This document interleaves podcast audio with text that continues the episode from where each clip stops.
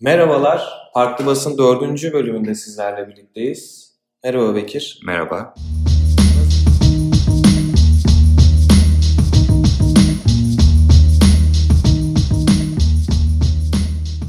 Nasılsın abi, nasıl gidiyor?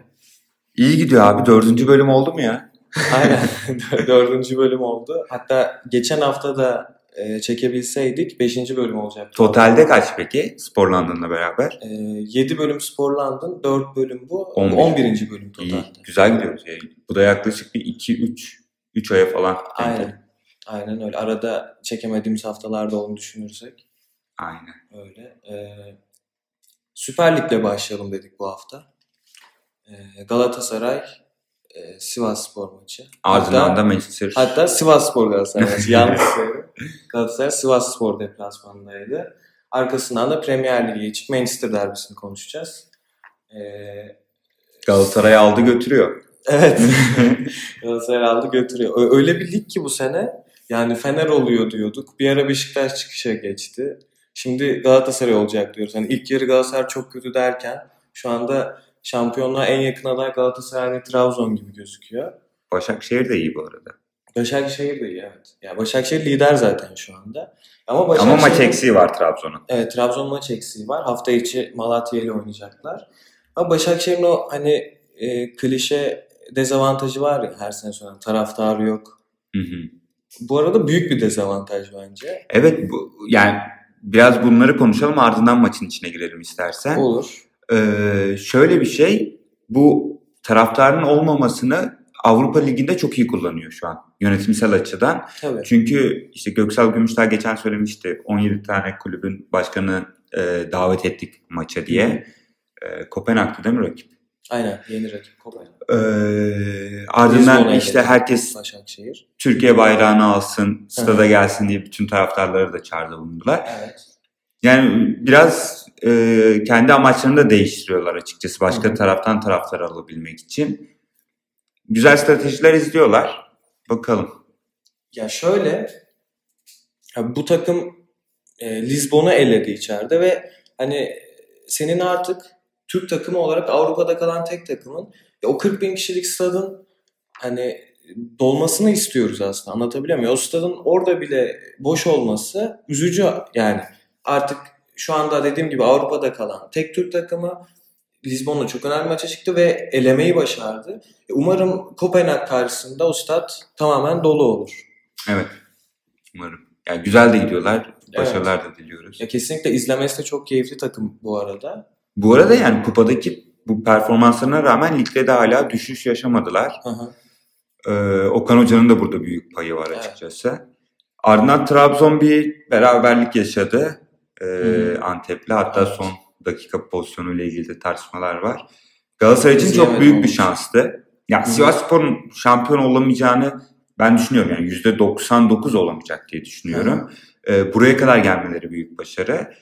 Galatasaray hem Sivas Spor'u e, şampiyonluk potasından dışarı atıp hem de diğer rakiplerinin önüne geçebileceği çok önemli bir maçtı. Evet. Ve 8 maçlık mıydı galibiyet serisi? Büyük ihtimal. Sanırım Burada 8 dokuzuncu maçtı. Bu maçtı. 9. maçtı diye biliyorum. E, berabere kaldılar. En azından işte namalip gidiyorlar. Seri işte yenilmeden devam ediyor. Galibiyet serisi sona erse de. E, derbiye e, işte 9 hafta üst üste mağlup olmadan çıkacak. Beşiktaş yani- içeride Beşiktaş'la oynayacak. Çok büyük bir fikstür avantajı vardı başlangıçta. E, Bu avantajı e, iyi kullanamasalar çok büyük bir dezavantaj olacaktı. Hı hı. Şimdi bu avantajı çok iyi kullanarak e, arkalarını aldıkları rüzgarla ve çok kuvvetli bir rüzgarla hem Sivas maçına çıktılar ardından da Beşiktaş maçlarına çıkacaktı. Şunu sormak istiyorum belki sonunda sorabileceğim soruydu bu. E, Senin için bir puan Galatasaray'ın kaybı mıdır kazancı mıdır? Ya aslında eee, şöyle düşünüyorum. Sivas evet düşüşe geçti. Ama e, işte son iki haftadır galip geliyordu. Ve oyun olarak yine yani iyi durumda. Galatasaray karşısında ilk 15 dakika özellikle inanılmaz domine ettiler. Çok iyi başladılar maça. Golü bulunca ister istemez biraz çekildi Sivas. Sonra 15-45 arası Galatasaray domine etti. Galatasaray da gerçekten futbol olarak Yani çıkıştalar gerçekten iyi futbol oynuyor. Yani özellikle o ilk yarı ile karşılaştırdığımızda ilk yarıda çok kötü bir gidişat varken gerçekten iyi toparladılar. Dediğim gibi fikstür avantajı da e, buna yardımcı oldu. Üst üste maç kazanmak. Takımın özgüveni geldi. Ee, aslında ikinci yarı yani maçın çoğunluğunda Galatasaray üstünde oynadı bence. Ama yine de bu Sivas'ta, Sivas deplasmanında bir puanın ben kötü olmadığını düşünüyorum. Yani evet. Iş, işin Kazanabilir miydi? Kazanabilirdi ama bir puan kötü bir skor değil bence. Fatih'in maçtan sonra açıklamalarını dinledim. Maç içinde yaptığı şeyleri de e, hamleleri de düşününce ya ben biraz yani %80 kayıp olarak bakıyorum. Hı hı. E, ama o kadar hatalı değişiklikler yaptı ki Fatih'in son Evet, dakikalarda. ona, ona ben de katılıyorum. E, ardından bir kazanca dönüşebildi. Dediğin gibi e, Sivas çok iştahlı başladı. Ardından belki Galatasaray en iyi oynadı yarım saat oynadı. E, ben o ikinci yarı başladığında Galatasaray'ın kazanma şansı çok daha üstünde. Orada yaşanan sorunlardan birisi şu. E, Galatasaray yani orta sahada Galatasaray'ın oyununu kuran seri var sadece. Hı hı. Arkasında Lemina var. Lemina'nın kondisyonu çok düşük sakatlığından geldiği için. Bu düşüklükten dolayı Galatasaray orta sahada orta sahayı sadece seriye emanet etmek zorunda kaldı. Seri o kadar üst düzey bir oyuncu ki bu e, düşüş yani bu tek başına hakimiyeti altından kalkabildi. Hı hı. Ama son 15 dakika Lemina değişikliğiyle beraber orta sahada hiçbir güç kalmadığı bir için yani seri Lemina'yı de çıkartıp Adem'i aldı. Gerçekten ben de yani maçın en kötü değişikliğiydi bence bu arada. Yani on, yani Adem'i alabilirsin. Adem'i almak sorun değil. Emre Akbaba'yı alabilirsin. Emre Akbaba'yı almak da sorun değil. Hı hı. Ama bunları nerede oynattığın çok önemli. Yani sen eğer kendi evinde oynamıyorsan e, maçın tek hakimiyeti sende değilse bu değişiklikleri yapıp aldığın oyuncuları da en ileri hatta yani 3. bölgeye yollamak bir hata olarak Ya değerlendiriyorum ben, ben. şöyle düşünüyorum. Ee, şimdi Emre Akbaba 8 numara değil. Ya Galatasaray 4-3-3 dizilişiyle oynuyor. Lemina 6 gibi oynuyor işte savunma önünde. Ee, önünde Ömer Bayram ve Seri. İkisi de işte box to box tarzı hem ileri hem geri dönen oyuncular. Şimdi Emre Akbaba'ya baktığınız zaman Emre Akbaba 10 numara ve e, işte ceza sahasına giren bir oyuncu, golcü bir 10 numara. Adem Büyük zaten işte orijini santrafor, sağ açık sol açıkta oynayabiliyor. İki tane 8 numaranı çıkarıyorsun. Ömer Bayram ve Lemine. Adem ve Emre'yi alıyorsun ve Sivas'ın orta sahası ne kadar güçlü biliyoruz. Orta sahan çok düştü. Yani ondan sonra gol bulma olasılığın hani tamam hücum hücuma yönelik oyuncular alıyorsun ama orta sahan o kadar düşünce gol bulma olasılığın azalıyor aslında. Yani bir de bu taktiği çok uzun zamandır kullanıyor Fatih. İşte Donk'u ileriye yollayalım. Ha, evet, ya doldur boşalta maç girmek, bitince evet. şey olsun. Yani o bence benim mantaliteme göre ileriye çok oyuncu alınca gol atma oranı çok yükseliyor diye bir e, düz orantı ya da doğrusal bir şey yok diye düşünüyorum Ya ben. donka atması da aslında başka bir olay. Yani ceza sahası içi oyuncusu doldur boşalta giriyorsun. Onu da yapmadı. Burada Ama işte daha o, farklı o- şey. oradaki konsept şey yani oradaki bence analiz etme yeteneği şurada başlayabilir. Biz neyi yaparsak 70. dakikadan 90. dakikaya kadar e, performansımızı arttırabiliriz. Hı hı. İleriye oyuncu alırsak orta sahadan oyuncuyu da çıkartırsak bence çok doğru bir bağlantı değil diye düşünüyorum. E bunun sonucunda da Sivas'ın atakları daha fazla oldu. Evet. Ama işte biz bunları konuşurken Falcao'nun bir pozisyonu var. Kafası yani kafasını sıyırdı resmen. Aha. O gol olsaydı Fatih Terim haklı mı çıkacaktı? Sonuç odaklı bakanlar için haklı çıkabilirdi Evet. ama benim için yine haksız çıkabilirdi. Ee, Galatasaray için çok büyük bir kayıp olmadı. Önlerinde Beşiktaş maçı var. Bence orası artık e, kader maçı diyebiliriz mi? Tabii bence öyle. Ya da erken mi demek için. Ya şöyle Galatasaray'ın aslında daha zor maçları var. Ama lig için çok önemli maç. Abi Beşiktaş ligden koptu diyorduk. tamam mı? Ya olası bir Beşiktaş galibiyeti. Ya ben koptuğuna yine inanıyorum Beşiktaş'ın. Olası Yani, bir bak şöyle var. düşün. Şimdi bir dakika şunu sormak istiyorum. Ee, Galatasaray Beşiktaş maçı oynandı. Galatasaray kaybetti. Galatasaray şampiyonluk yarışından kopmuş mudur? Hayır kopmaz. Nasıl kopmaz ya? Galatasaray Beşiktaş maçından bahsetmiyor. Evet Galatasaray kaybetti. Galatasaray Yani koptu, at- atıldı kesildi değil mi? Çok fazla arkaya düşecek. ya düşer tabii ki ama hala kopmuş olmaz bence. Çünkü Ya Abi- ta- evet kopmaz belki doğru bir kelime değil Hı hı. ama e, işte Sivas'ta galibiyet aldığını düşün. Trabzon'un, Başakşehir'in ve Sivas'ın arkasında dördüncü sıraya kadar düşmüş olacak. Ya öyle ya öyle olunca öyle bir şey olursa bence en büyük aday Trabzon haline gelir ama Onu sormuyorum. Şimdi dördüncü sıraya gelmek bir nevi şampiyonluk yarışında çok arkaya düşmek demektir. Şimdi Beşiktaş yenince şampiyonluk yarışına girecek mi? ha, Hayır. onu diyeceğim. Sen öyle olmayacağını düşünüyorsun ama ben ya Beşiktaş'ın öyle bir fikstürü var ki işte Galatasaray 8 hafta üst üste kazandı ve çok iyi bir fikstür avantajı var diyoruz ya. Galat eğer Beşiktaş olur da Galatasaray'ı yenerse Beşiktaş da o fikstüre yani Beşiktaş'ın önündeki fikstüre sadece Fenerbahçe maçı var diyebilirim zor olarak. Yani kolay bir fikstür var arka arkaya. Ve Ama yine mesela şampiyonluk yarışında çok arkaya düşmüş Galatasaray'la aranda yine 3 puanlık bir fark oluyor. Ya evet şampiyon olur diyemezsin ama o performansla beraber, o fikstürle beraber belki kendisini ikinci sıralara, üçüncü sıralara atma şansı bulabilir diye düşünüyorum ben. Ya tabii. Kesin bir e, şampiyonluk adayıdır diyemeyiz. Ki zaten Sergen Hoca da böyle söylenmesinden kaçınıyor her hafta maç sonu açıklamasında. Ama yani bir umut ben Beşiktaşlılar için bir umut olacaktır diye düşünüyorum. Çünkü şöyle düşün. E, Sami Yen'de Galatasaray'ı yenmek kolay bir şey değil. Tabii. Bu takımı inanılmaz bir havaya sokar ve ya 4-5 hafta üst üste bir seri yakalayabilirsin ve bu dönemde işte Galatasaray'ın maçları daha zor zaten herkeste bence kıyasladığınız zaman. Trabzon'un da var zor maçları. Yani dediğim gibi Beşiktaş bir seri yakalarsa yani lig o kadar fazla değişti ki sezon başından beri. Bir dönem diyorduk ki en büyük aday Ya Fenerbahçe. evet ama- yani gerçekten ne olacağı belli olmuyor ve yani baktığın zaman puan farkları çok büyük değil abi. Birbirine yakınlar yani. O yüzden her şey olabilir hala. Yani şu an için çok değişme şansı da olmuyor çünkü yavaş yavaş lig bitiyor. O zaman son bir soru sorayım. Manchester derbisine geçelim. Tamam. Ya istersen haftaya e, derbiyle alakalı kim avantajlı sence? Benim sorum da tam olacaktı. Maçı kim kazanır diyecektim daha net bir cevap bekleyerek. Ya maçı kim kazanır? Zor soru. ya derbi bu. Hiç belli Ya olmaz. o oran ki. olarak da verebilirsin. Ya tabii ki ev sahibi her zaman avantajlıdır.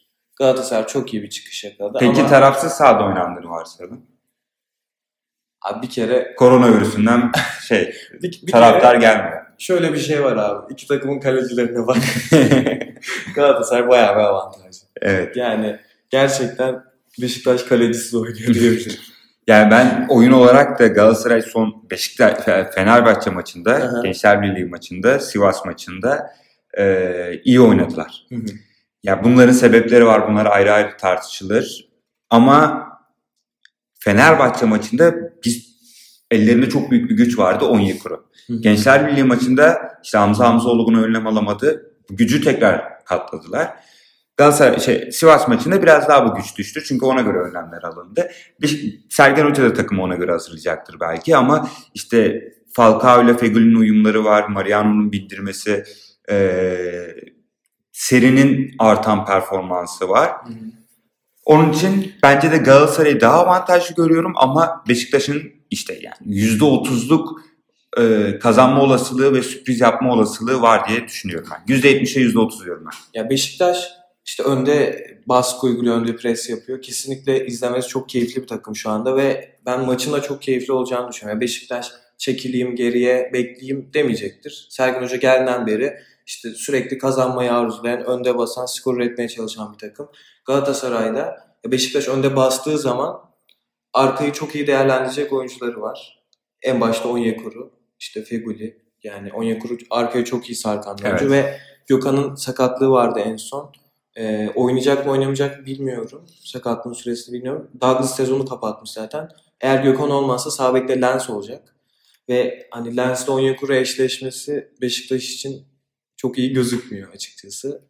Kalecide yine Karius'u olduğunu düşünerek Galatasaray her türlü daha avantajlı ama dediğim gibi büyük maç yani hiçbir zaman belli olmaz. Derbiler 3 sonuca da açıktır her zaman. Evet. O zaman İngiltere'ye geçelim mi yavaş? yavaş yavaş. O zaman Manchester derbisi. Manchester derbisi. Şu soruyla başlıyorum abi.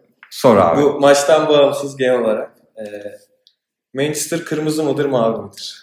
Abi tek ve net bir cevabım. Yani bunu hiç düşünmedim bile. Kırmızıdır. Bence de kırmızı. Bunu kırmızı dememde çok büyük etkilerinden birisi son 2-3 gün önce Looking for Eric'i izledim. Eric Cantona'nın e, oynadığı bir film ve inanılmaz kaliteli bir film. Hı hı. Çok çok kısa bir özet geçmek istiyorum. İşte Manchester taraftarı olan e, sosyo-kültürel açısından alt seviyede İngiltere'de yaşayan bir baba. Hı hı. Hayatında çok travmaları olmuş ve çocuğunun otunu içtikçe e, Cantona'nın Cantona ile konuşuyor. Hı. Ve Cantona kendine has e, öğütlerle bu adamın yaşadığı travmaya şey yapıyor. İşte hayattan vazgeçme, vazgeçenler kaybeder. Bu Cantona'nın o karmaşık e, verdiği demeçleri burada da kullanmışlar. Hı hı. Ve bu demeçler hep haya- adamın hayatına yön veriyor ve filmin sonunda adam inanılmaz e, yani çok mutlu değil de eski hayatına dönüş yapabiliyor. Çok çok güzel bir film. Beni çok farklı yerlere götürdü ve orada benim Manchester hayranlığım biraz daha böyle yükseldi. Hı hı. Ya benim İngiltere'de tuttuğum bir takım yok net olarak ama işte Manchester United benim için ayrı bir yerde kültür olarak Evet. ve Liverpool ve Celtic işte o Katolik'ten gelen onların bağımsızlık ruhuyla onlar da benim için ayrı bir yerde diyebilirim. Bunun için cevabım kırmızı. Benim de kırmızı kesinlikle. Mavi Benim diyemezsin Serdar abi. E- en büyük etkisi Alex Ferguson'dır. Yani Sir Alex Ferguson'dır. Bunu söylememdeki en büyük etken. Ya biz işte tam böyle küçükken o United'ın ligi domine ettiği zamanlar arka arkaya şampiyonluklar işte sonra o arada bir Mancini listinin şampiyonluğu var. O döneme Evet. kadar ya Ferguson rüzgara esiyordu. Ronaldo da United'dayken Ya falan. hazır konuyu açmış, açmışken e, işte o Ferguson'ın zamanları tam bizim de işte futbola bağlandığımız aynen zamanlar. öyle. 86-2013 dönemleri çok büyük bir e, hem Avrupa'da hem İngiltere'de çok büyük bir etkisi var. Bu da Manchester derbilerine çok yansımış. Hı hı. Yani ligde 13 tane şampiyonlukları var bu süre zarfında. Sit yani artık derbi e, şeyden çıkıyor. Yani o rekabet ortamından ya da izleyeceğiz ve sonucun ne olduğunu bilmiyoruz gibi bir durum yok. Hatta City 95-96 sezonunda kümede düşüyor. Hı hı. Ama bildiğin üzere işte 2008'de hayatı değişiyor. Ee, bu süre zarfında mesela 2002-2003 zamanında City 3-1 Manchester United'ı yeniyor ve bu galibiyet 13 yıl aradan sonra geliyor. Evet. Ya zaten o arada dediğin gibi e, United'ın komple yani City'ye karşı değil ligi domine ettiği Evet. bir kısım var. E, aslında böyle düşününce bu arada United'ın böyle olması da üzüyor bile biraz. Şu anki durum. Şu anki durum. Yani yıllardır böyle Ferguson ayrıldığından beri düzelecek düzelecek. Maçtan sonra Ferguson çok olacak. Gördün mü o görüntüyü? E, çok evet, Çok evet, mutluydu. Çok mutluydu. ya biraz şey oldu. Yani Sivas Galatasaray'la çakıştı maç. Aynı saatlerdeydi iki maç. Bir ona bir ona dönmek zorunda kaldı. Şu anda ikisini de konuşuyoruz ama ikisini de böyle yarım yamalak izledik gibi. İkisini Evet. aynı anda takip etmeye çalıştık. İkisi de keyifli maçtı bu arada. Bu arada şöyle bir benzerlik de vardı. İşte o son Galatasaray baskı yaparken Sivas çıkmaya çalışıyordu sürekli.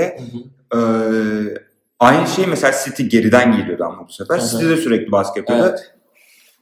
İşte Manchester United kontra Evet, ataklamaya evet. Ya, çalışıyordu. iki Ondan- maç da hareketli maçtı Evet. ve e, zaten United'da e, bu sene özellikle şöyle bir görüntü çiziyor. Büyük takımlara karşı daha iyiler. Topu bırakıyorlar. İşte direkt oyun oynuyorlar. E, süratli oyuncular var. İşte Martial, James, işte Rashford. Rashford yoktu bu maçta. Hı hı. Martial ve James vardı. E, hatta şunlar konuşuyordu maçtan önce. Hani Guardiola bunun farkında olduğu için işte topu o da bırakmaya çalışır mı? İşte kendi Ki oyununu. Real Madrid maçında da denemişti öyle. Aynen. Ee, United'ı etkisiz hale getirmek için topu bırakmaya çalışır mı dediler ama kendi oyununu oynadı Guardiola. Topu aldı ama başarılı olamadı. United yine e, direkt hücumla kaptığı toplarla, hızlı kontralarla sonuca ulaştı. Ya evet. Ederson'un da hataları var aslında dün e, ilk golde de ikinci golde. iki golde de hatası Ya var. ikinci gol bariz hata ama orada işte o adrenalinle çıkmaya vesile. Ama ilk golde ben o kadar şey yapamıyorum. Yani Ya çok ya organizasyon çok iyi bu arada. evet ama yani şey de diyemezsin orada. Yüzde yüz bu adamın yüzünden yedik falan. Sadece duruşu bence hatalı. Çok Ya, e, sonuçta Açık bacakları. uzandığı yerde elinin altından geçiyor top. Hani normal şartlarda uzanabildiği bir yer ve çıkarabilmesi gereken bir top. yani Bu evet ama kaleci. sırf kalecinin yüzünden Ya tabii ki gol yedik. tabii Bayağı Ya orada şey oluyor, ya ağır dediğim oluyor gibi yani. organizasyon Fernandez böyle konuşurken bir anda işte Martial koşu yapıyor. Orada da ona en yakın iki oyuncu, iki hücum oyuncusu. İşte e, Bernardo Silva ve Agüero en yakın adamlar. Hı hı. Bir anda Martial koşu attığı anda içeri orta yapacak gibiyken topu kaldırıveriyor arkaya. Güzel de İşte vuruş Çok geliyor. güzel de vuruş geliyor. İşte Agüero ve Silva'da geç farkı var biraz. Kaçırıyorlar. Organizasyon olarak çok güzel gol. Akıllıca. Şeyi parantez içine almak istiyorum ben. Bruno Fernandes. Bruno Fernandes e, gerçekten yani ben uzun zamandır Premier Lig'e böyle transfer olup bir anda bu kadar çabuk uyum sağlayan oyuncu görmedim. Buradaki Abi, etkilerden biri de şu an. Sanki yani bayağıdır takımda oynuyormuş gibi falan yani. Yani evet buradaki etkilerden biri de şu. e, yani Manchester'a bir oyuncu ya oyuncular lazım. Hı hı. Ama öyle bir oyuncu lazımdı ki çünkü ellerinde kaliteli oyuncular da var. İşte Rashford vardı, o var, bu var ama onları kullanamıyorlar. Me- mesela Pogba'nın da yokluğunda. Tabii. Pogba bu görevi de üstlenemedi. E, yanındaki insanları oynatabilecek bir oyuncu lazım. Hı hı. Burada da çok inanılmaz bir etki gösterdiğini düşünüyorum. Ben o yüzden tam iyi hatırlamıyorum ama 84 ya da 85. dakikada Pep Guardiola ile de bir tartışma yaşadığı gibi. Onu yakaladın mı? Yok onu yakaladım. Taç atışı vardı. Pep'in elindeydi top. Aha. Ee, Bruno topu istedi. Topu vermedi. Arkasındaki oyuncuya attı. Beke attı. Pep. Aha. Orada bir laf dalaşı da oldu. Buradan uyarıyorum Fernandes'i. Pep Hoca'ya. Akıllıdır be. Bu arada Pogba'yla da ilgili ya gidiyor kesin falan diyorlar. İşte kalmak istemediğine dair söylentiler var. Dün e, story atmış Manchester is Red diye. Fotoğrafı koyup. Ya Pogba bilmiyorum. Bu kadar iyi çıkış yapıp bu kadar e, geriye düşmesi üzücü bir durum. Ben Pogba'yı seviyorum. Hı hı. İzlemekten de zevk Ben de alıyorum. zevk alıyorum kesinlikle ve Juventus'a gideceği falan yazıyor. Üzülüyorum yani. İtalya O da çok komik bir kariyer planlaması olur ya. İşte Manchester'da çıkıyor herhalde ilk. Sonra Evet. Juventus'a Bu gidiyor. arada Ferguson gönderiyor beğenmeyip. Öyle bir hikayesi Olabilir. var. Ferguson'ın çok büyük söz hakkı var hala Manchester'da. Odası falan varmış biliyor musun onu? Olabilir. Ya zaten Ya bayağı statlı bir odası var. Ferguson'dan sonraki hoca David Moyes'tu sanırım değil mi? Hı hı. O istediği Evet, yani. evet. Alex Ferguson onu gösterdi ve David Moyes gelmişti o dönemde. Ee, peki şu anda Bu arada şunu da ekleyeyim. Gidecek gibi. Şunu da ekleyeyim. Bu maç özelinde e, ilk defa yani şey 10 yıl sonra ilk defa Hı hı. City hem evde hem deplasman şey United hem evde hem deplasmanda City yeniyor. 10 yıl sonra. Ee, ve sanırım e, aynı sezon içinde 3 kere yenmiş oldu. Kupa maçı da var. Hmm. Bunu yapan ikinci teknik adammış Solskjaer. Ee, birincisi kimdi? Ee, birincisi de Klopp. Böyle bir istatistik var. Aynı sezon içinde Guardiola'yı 3 kere yenebilen ikinci teknik Pep'in de herhalde bir sezonda e, 7 mağlubiyet alarak en fazla mağlubiyet, mağlubiyet aldığı sezonmuş. Olabilir evet. Gereksiz bilgileri vererek. Ya City zaten ya tamamen artık Şampiyonlar Ligi'ne odaklanmış gibi bir durumda aslında. Ee, Real'i de ilk maçta işte mağlup ettiler. Muhtemelen tura atlayacaklar. Biraz onun da şeyi var yani artık City öyle bir yerde ki ligde. E zaten her türlü ikinci bitirecekler gibi duruyor Hı hı. ligi. evet. Ve ikinci bitirse de Şampiyonlar Ligi'ne gidemeyecek. Yani bir motivasyon kaybı var ligde bence. Ne olursa olsun. Tabii. O net yani. Net görülüyor. Yani şöyle bir şey e, City'yi sevmiyorum. Bunu önceden de söylemiştim ama Pep Hoca'yı çok seviyorum. En sevdiğim hocalardan biri diyebilirim. Ve Şampiyonlar Ligi'ni almasını inanılmaz isterim. Neden biliyor musun? Ya benim bir takımı sevmememden nedenlerinden biri işte çok kapitalist sisteme dönüş olması. İşte 2008'de Abu Dhabi United Group e, City satın alınca benim için bitmiş oluyor. Orada bütün kültürünü kaybetmiş oluyor. Ve kültür yani kendi kültüründen dışarı çıkıp para ve başarı odaklı bir e, yol izlemeye başlıyorlar. Satın alınmalara, takımların satın alınmasına falan karşı değilim ama odak noktasının, vizyonun, misyonunun değişmesinden e, yola çıkarak bunu söylüyorum. Ve şu an bir haksızlığa uğramasalar da üstlerine çok büyük bir baskı ve mesela PSG'ye de ceza vermen lazım o zaman abi. Eğer City'ye bu tür bir ceza veriyorsan e, aynı şekilde diğer takımlara da vermen lazım. Milan'a da vermen lazım diye düşünüyorum ben. Ya Bu da konuda bu arada City'ye yakın Paris zaten. Ya Barcelona, Neymar- olabilir yani. Barcelona Neymar'da da çok inanılmaz olaylar olmuştu. Hı hı. Ya onun için çok karmaşık bir durum ve ben City'nin Şampiyonlar Ligi'nde gidebileceği en iyi yere kadar gitmesine, e, şampiyon olmasını sadece Pep Hoca için istiyorum. Bu da UEFA'nın e, gösterdiği böyle yanlı tutumlardan inanılmaz bir zafer olarak çıkabileceğini düşünüyorum. Bir takım odaklı bakıyorum yani olaya. Anlıyorum. Ya ben bende de zaten İngiliz hayranlığı var biliyorsun. herhangi bir eşleşmede İçimizdeki Avrupa'da, İngiliz. herhangi bir eşleşmede takımlardan birisi İngiliz takımıysa onu destekliyorum. Böyle bir huyum var. Ee, zaten çok da fazla kalmadı. Yani Tottenham var şu anda. İlk maçta yenildi. Chelsea Bayern'e yenildi. Chelsea'nin geçme ihtimali yok gibi duruyor zaten artık. Liverpool bile gidebilir. Liverpool bile gidebilir. City avantajlı gözüküyor. Yani baktığın zaman zaten City dışında 3 takım var abi. Üçü de ilk maçta kaybettiler. Evet. Ve yani Liverpool'da oyun olarak da bir düşüş var zaten. Yani eee Atletico çok iyi savunma yapan bir takım ve hani maçın başından itibaren yine kapanacaklar muhtemelen. Parklı bas otobüsü kale önüne çekip eee, kapatacak galiba. E, aslında 3 takım da çok riskli. Yani ev- en avantajlı şu anda City olarak gözüküyor.